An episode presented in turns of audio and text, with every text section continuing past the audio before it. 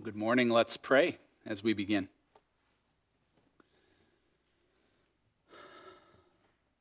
Lord, may the words of my mouth and the meditations of all of our hearts be acceptable in your sight, O Lord, our rock and our Redeemer. Amen. Uh, a personal confession to begin this morning. I never really, really learned English until I was 19 years old. Now, that's my native language, obviously, but I never really learned it until I was in college. I have no pride in telling you that I sat in my high school freshman English class with a sheet worth of sentence diagramming, and I had absolutely no idea what I was doing. Um, other than nouns and sometimes verbs, I was completely guessing at what form of grammar I was diagramming pronoun, subject, object, participle, preposition, adverb, adjective. I really had no idea what I was looking at. Uh, I don't know how in the world I passed that class, to be honest with you. It was only after I studied another language that I actually learned English. Some of you will know that experience. As I began mapping and diagramming sentences in ancient Greek when I was in college, I began to actually think about my native language that I, I wrote and I read and I spoke all the time. The most difficult part in Greek is identifying the subject and the object in each sentence. That's really the key. And after five semesters of Greek language, I began to see sentences deeply and I was able to translate them faithfully. When I began my seminary journey, I knew that I was ahead of many of my colleagues, having already taken Greek in college, but I was humbled almost immediately by my New Testament professor. Knowing that I had a working knowledge of ancient Greek, he asked in class, Lars, as you read Ephesians 1 4, where is the meaning in this text? That was the question. Where is the meaning in this text? So I read the text, which goes like this just as he chose us in Christ before the foundation of the world to be holy and blameless before him in love. Where's the meaning in that text? I said, well, that God chose us. And I think I chose that as the meaning of the text mostly because I just like the theological idea of God choosing us as his children, right? But my professor said, no, no, no, no, no, he replied. Subjects and objects and verbs have no inherent meaning. Meaning is found in prepositions. So the correct answer for him was the meaning in that text was in. In, that's the preposition. Prepositions are those tiny little words like in or on or at or around or near, underneath, alongside, among, of, for. The preposition usually sits before a noun or a pronoun to show us the noun's relationship to another word in the sentence. So I learned to begin to, to find meaning by identifying the object of the subject in each sentence, but then searching for that little preposition because the preposition was going to indicate the relationship between the subject and the object in that sentence. I say all this to, to help us with our text today, our short little text for today. Because if we're looking for true meaning, we need to go look for that preposition. So the text begins very simply today. Paul, called to be an apostle by the will of God to the church of God in Corinth. Now, if we're preposition hunting, our eyes go pretty quickly to those last couple words, right? To the church of God in Corinth. Now, in Greek, prepositions are pretty flexible. Um, they can be translated in several ways based on the context. So, based on grammar and context, you could look at this and it could mean in Corinth, which this translator chose, but also could mean with Corinth or by Corinth or among Corinth. But the translation in Corinth is, a, is the correct one here because it's indicating a location. That's the place that the church is in. Remember, the church was not a building, but a group of people who were following Jesus. They were located in the middle of Corinth. The preposition is locative, it's about a location. So, as we continue our series entitled Everyday Mission, a series where we're training ourselves to see God's work not as the work of a select few pastors and churches or missionaries on the mission field, but rather as a mission that God gives to each and every one of us right where we are. Today, I want to talk about where you are located. Where has God placed you? Your neighborhood, your workplace, your roommates, your town, your city. These are the places that you are located in and among. Not by, not around, in. You are incorporated into these locations. You cannot separate from them. And this is exactly where God has placed you with an everyday mission. I want to recognize something important as we talk about this idea of everyday mission. I, want to recognize that some of you think about where God has placed you and you have a tough time imagining how you would be able to live out your faith in such a place, how you could see that as a mission field. I've heard some stories of, of your workplaces as being fundamentally hostile towards faith, and especially faith in Jesus Christ. Some of you have told me that to mention Jesus or, or the church or even God is an invitation to ridicule and scorn and, and even an impediment to career advancement in certain fields. Some of you think about your neighbors. That's part of where you're located, and you have a very difficult time thinking about that as your mission field. I mean, doesn't that make it feel like the people around us are kind of projects, right?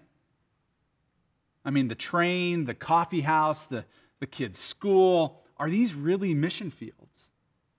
Maybe you're just trying to survive in those places. How can we see these places as God's location for us when these places are, are tough, often hostile to the idea of faith?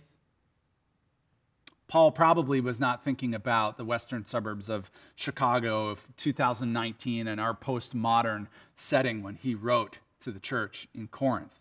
And you know what? I want to say you're right about that. Paul was not thinking about us necessarily when he wrote this, he was thinking about Corinth. But let me tell you a few things about the city of Corinth the city in which the church that Paul is writing to was located, was in the middle of.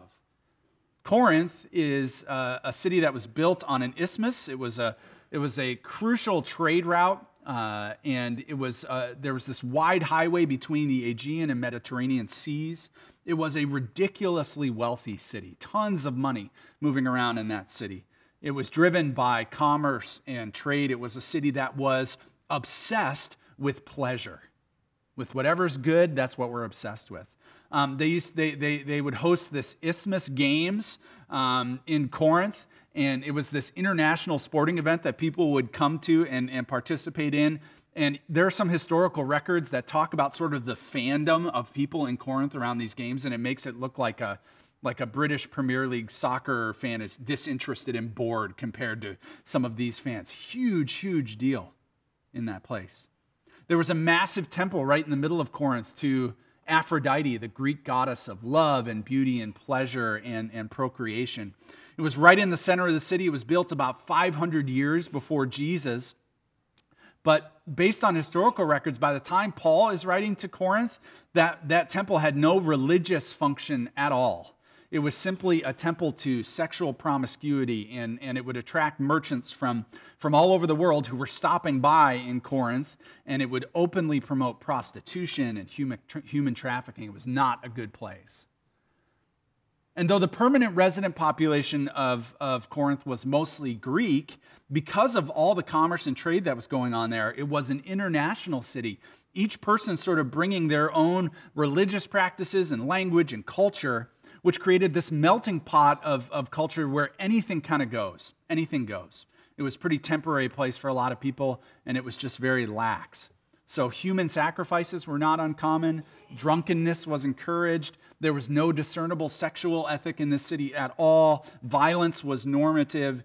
It was sort of a free for all place with no moral boundaries, and it was outright hostile towards traditional values that this young church of Jesus Christ was leaning into.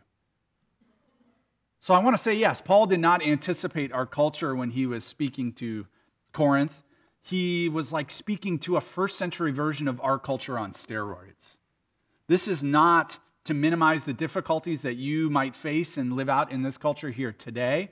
But if anything, it's to give you a perspective that the Corinthian church dealt with just as much and probably a whole lot more than what we deal with today. And that is the location that we and the Corinthian church so often find ourselves in a location that is often godless, sometimes hostile, obsessed with money, unattached from responsibility, sexually immoral, spiritually lost. This is where God has placed you. Think about it as your sphere of influence. You can leave this town and move to another one.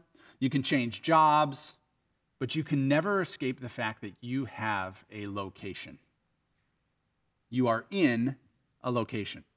You are located within a sphere of influence. It can be overwhelming to think of this sphere as your mission field, but it's hard to escape that reality when we read the pages of Scripture. But here's the fascinating part. If anybody's getting overwhelmed, hang with me here. This is the fascinating part, and my grammar snob friends maybe picked up on this and you've been waiting for this.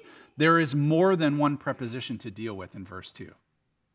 Look at this. To the, to the church of God in Corinth, we've already picked out that one, to those sanctified in Christ Jesus and called to be his holy people. Do you see it there? Those who are sanctified in Christ Jesus. So here we have, an, again, another interpretive decision to make, as we always do with prepositions. Is it with Christ Jesus, or by Christ Jesus, or among Christ Jesus? And here's the thing that is endlessly fascinating to me there's really only one option here, and that is being located in Christ Jesus, sanctified, located in Christ Jesus. In other words, just as the church is located in Corinth, at least in Paul's grammar, they are located so too in Jesus Christ. Now, to what degree is in Christ to be understood as some sort of literal location in Paul's mind? Well, to a large degree, actually. The construction in Christ is the foundational and central idea of Paul's entire theology. It's the center from which Paul understands and explains things like salvation and new life and freedom and the church and ethics. To prove this, um, Paul writes about Christ in us only five times in all of his letters. Contrast those five occurrences to 164 times that Paul uses the construction in Christ Jesus. Five times Christ in us, 164 times us in Christ Jesus. This expression for him was not a, a, some sort of metaphor for communion with Jesus, because it's clear that Paul understood believers to actually be located in Christ. If we apply this to our sort of sphere of influence imagery, Paul understood that alongside a physical location, we are spiritually located somewhere too. And we're located in one of two places. We're either located in Adam, that is, in flesh, in sin, or we are located in Christ spiritually, and that is the life of the Spirit. So if we live in the sphere of influence of Adam, of flesh and of sin, we produce and replicate a sinful life everywhere that we go. But if we live in the sphere of Christ, we produce and replicate the death and resurrection of Jesus Christ in our lives. Christ is the Christian's environment. For the Christ follower, Jesus is their geography. I think it's so powerful that Paul addresses those who are in Corinth in Christ. To be located in Christ in a spiritual sense does not negate the physical location where God has placed you, but rather it clarifies that a Christian, a follower of Jesus, has a dual geography. From a sphere standpoint, we have a couple of options here. The two spheres like this here can be separate. I've got my Christian geography and my local geography, and they don't really interact very much with one another. This is really actually probably the most common way that people live, I think. It's tempting in our day and age. We have sort of our Sunday faith, Uh, it's a reality while we're at church, maybe in the coffee hour. It's good and nice. We can, we can maintain it, but it doesn't really play into our Monday to Saturday. So we place that Christ location sort of on the shelf, it gets minimized. And when this happens, we're choosing the location of the world as our primary location from which we're drawing values and importance and purpose. The values of the world that God has given us become more and more prominent, right? The stuff we already talked about this autonomy and godlessness and consumerism and detachment and, and moral laxity and lack of accountability and spiritual lostness. Those values become elevated. And as they begin to take up more oxygen in our lives, the geography of being in Christ shrinks.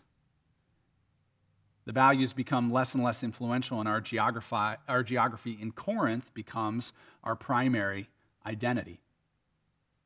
But while Paul does not ignore the physical geography of Corinth, right? He doesn't just bypass and go, Church, you're not even in Corinth, you're just in Christ. He says you're in Christ in Corinth. Paul didn't view himself as living first and foremost in a physical location, Jerusalem or Ephesus, where he was writing this, or, or, or any other place where he was. He viewed himself as living first and foremost in Christ. That geography determined all that he did. He lived in that geography and, and he viewed it as, as the geography that informed his other geography. And the values of that sphere of influence became more and more prominent in his life.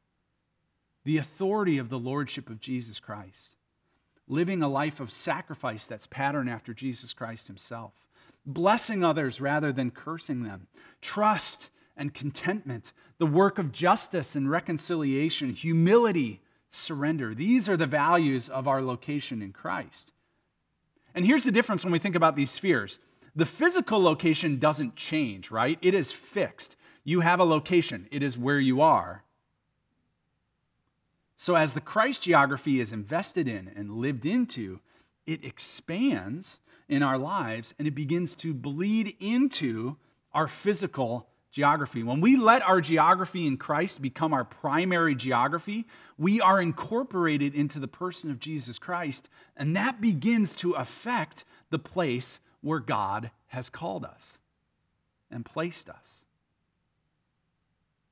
For those of you who are overwhelmed at the idea of your neighborhood or your town or your workplace or your train line or whatever being a place of everyday mission, the solution is not to try harder.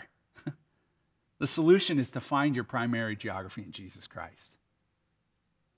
That is the heart of Paul's entire theology, being in Corinth, but more importantly, being in Jesus. If this is a compelling idea for you, or even an interesting idea for you, I want to warn you of a few side effects of choosing Christ as your primary geography. Some of you know this because you've already lived this way. Some of you will learn if you try. And the first is this if you choose your primary geography in Christ Jesus, God is going to give you opportunities to be like Jesus, and they're going to come all the time. When we nurture this location of Christ, not putting it on the shelf, but living more fully into it, our eyes are going to be open to new opportunities, and the Spirit of Christ is going to convict us to take action. Just a couple quick examples. These are just simple examples from this week for me.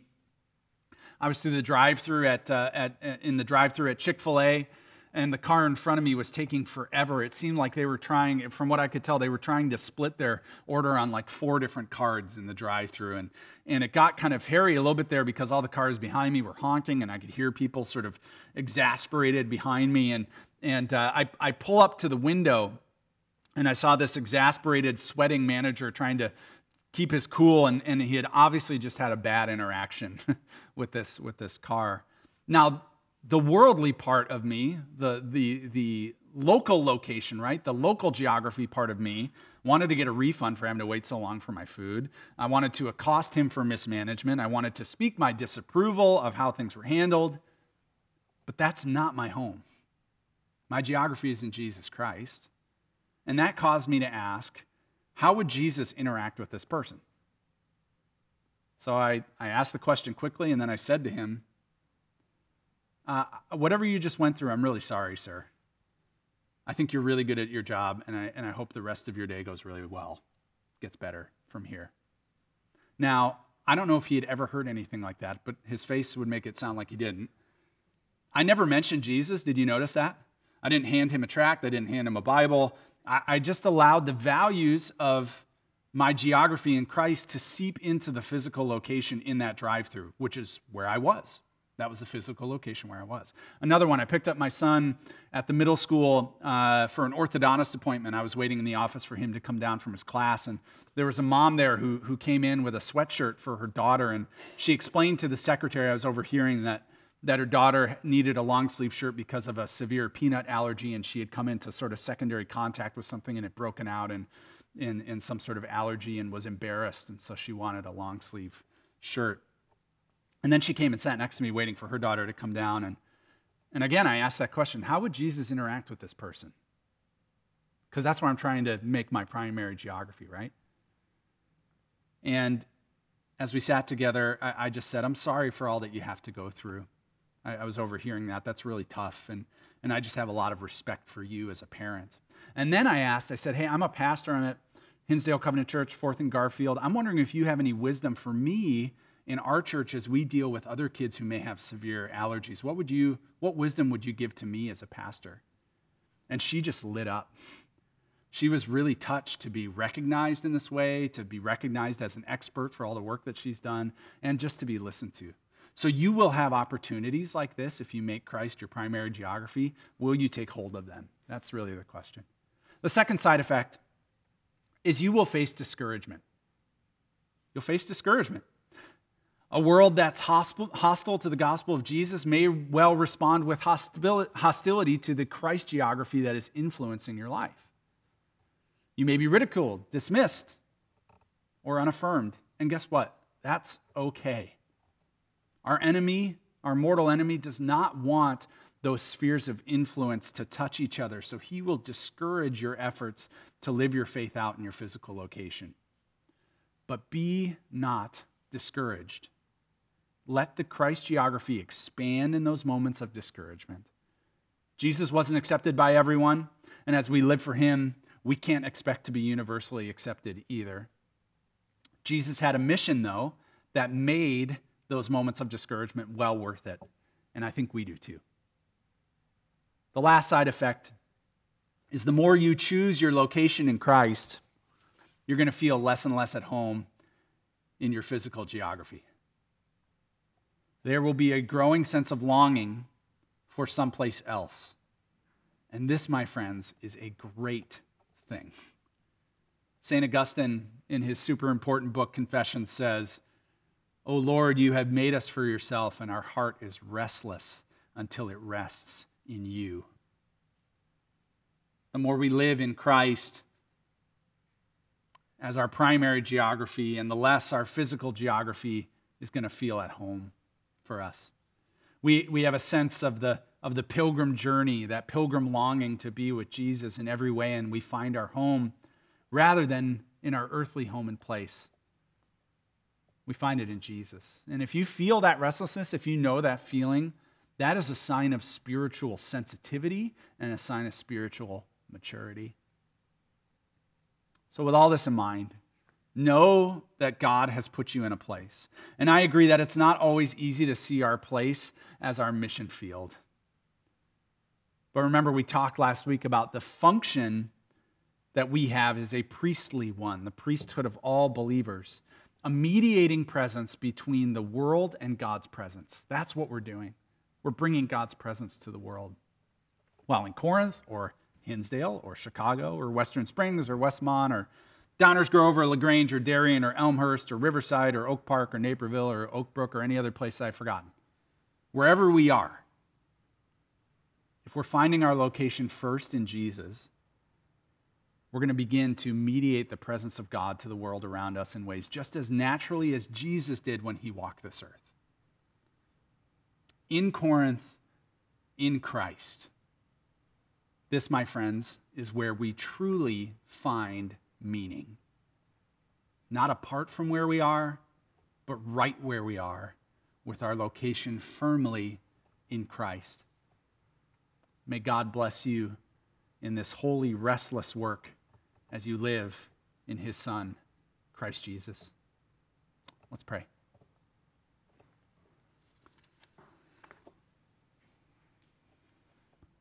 Lord, we recognize the locations that we're in. Would you forgive us for the times when we forget that these are places where you placed us? Would you give us courage, Lord, to not make our homes in these physical locations, but our home instead in you? And just as Paul greeted that church in Corinth, but sanctified in Christ, would you sanctify our lives so that we might sanctify the locations around us through your presence? I pray that the values of that sphere of influence of, of you and your son Jesus might take over our lives and that they might begin to take over the locations where you place us. And we're mindful today of our brothers and sisters who have firmly placed their trust in you, who live in locations that are much more difficult than ours. For brothers and sisters who gather today knowing that if they're found out to be worshiping that they could lose their life. For those incarcerated, for those homeless, for those in cycles of poverty, for those who don't know where to go next and what to do. Pray for them that they might be comforted today by their location being in you. And may you do the same for us. And may, Lord, even as we, as we take steps of faith to live more into that this week, that you might give us encouragement. We know discouragement may come, but would you give us encouragement and testimony to share? That we begin to see your good work in the locations where you placed us. Lord, would you send us out on the mission that you have for us this week, we pray. In your name, amen.